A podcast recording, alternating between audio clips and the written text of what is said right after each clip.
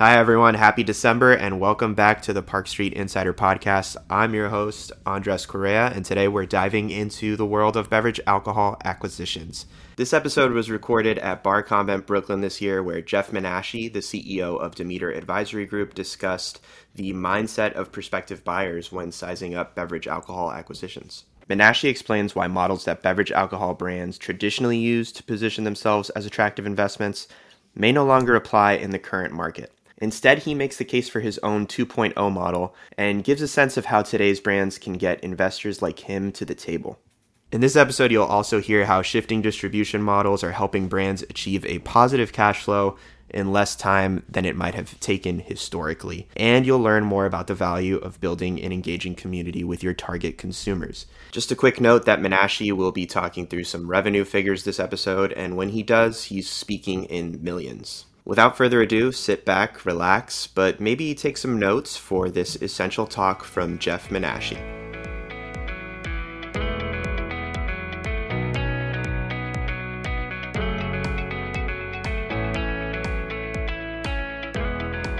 I've been in the industry now for 30 years, but I actually grew up in it. My father was an owner operator, and that sort of informed my interest and perspective in the space, but also working with founder led organizations in 2003, and relevant to this conversation, I started Demeter Advisory Group, which is an investment bank focused on the space. And for the first seven years of the firm's life, the work was really focused on retained buy side advisory to the large strategics and really running their corporate venturing groups. That shifted after the financial crisis and sort of in 2010 solidly to where we were advising many of the targets that we had unearthed for those buy side clients in the years prior. Kind of fast forward we're now building our own brands through a related entity called Demeter & Co., which Demeter Advisory is an advisor to.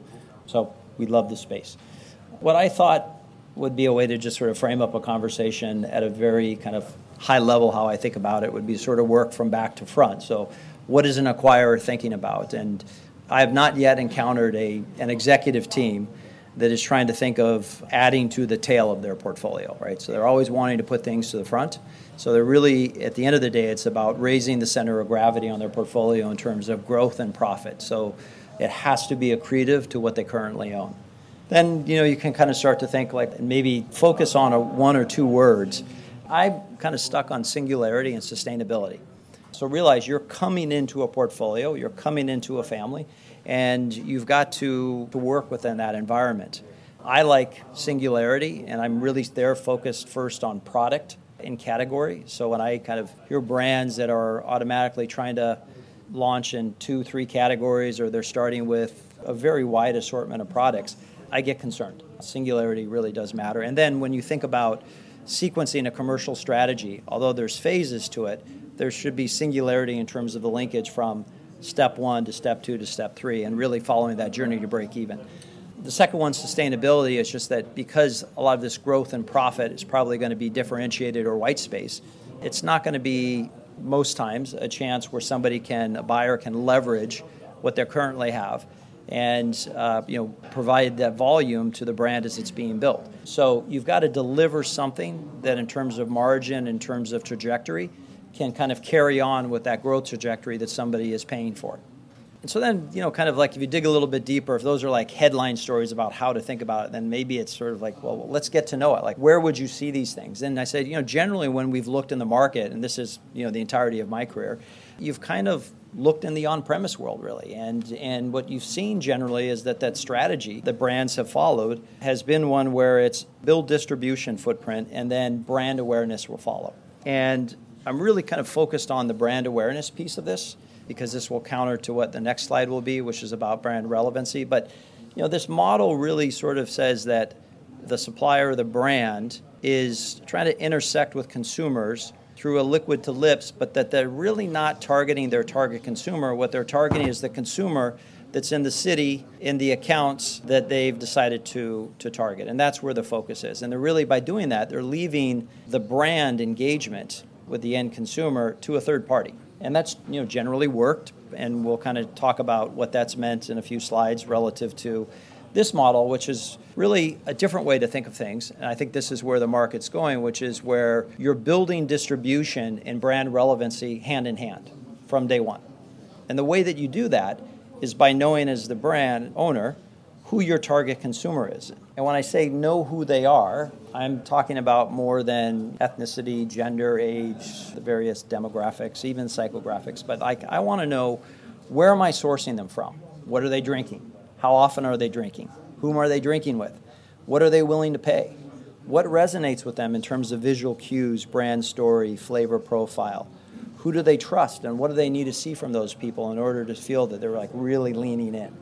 This is hard to do. This is really traditional CPG thinking as I've seen it because I've been able to work outside beverage alcohol at very, you know earlier points in my career it's hard to even for an up and coming brand. I think it's one of the biggest impediments is to find someone at a reasonably you know cost effective rate who can do this sort of research for you. But this is the work that a buyer, particularly if you had an asset being diligenced by private equity. I mean, the first studies they're queuing up would be sort of getting at these questions. And from that, you know, what you're able to do is develop tactics and strategies and really sort of measure, quantify how this is going to scale. But what you're ultimately doing is building a community. And I think, you know, if anything, and this is a word that I would not have used, say, two years ago, but if you were asking me what is somebody looking for in a brand, the way you get to those characteristics would be through by having built community. And you know, this is to me first and foremost what any brand owner would do. What's interesting, and this is sort of new within the industry, and again, a 30 year perspective, is that a significant role in how to do this is not just by moving from on premise to off premise and also e commerce playing a, you know, a factor there as well, but it's the type of off premise accounts that you work with. And really, what I'm signaling is that there's a linkage, there's a partnership with national accounts early on, and they have to be sort of premium educam based selling environments that is kind of essential to this model. And, and being that I've been at this for a long time and been in some other industries, I kind of call this the Sephora effect.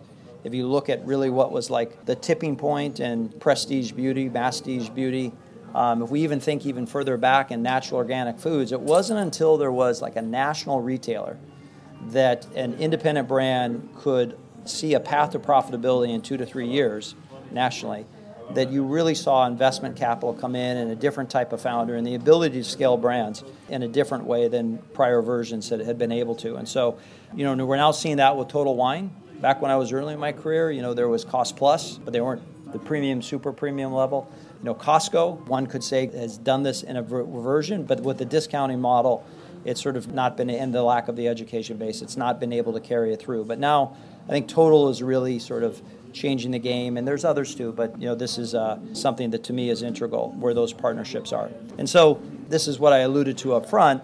What I see, and kind of again, just a different way to describe what may be of interest is I'm calling that the on-premise focused model 1.0, and this idea of really identifying your consumer and finding a way to build a community around them by knowing how to engage with them is model 2.0. And obviously, what I'm hinting at is I think that the interest is now in Model 2.0.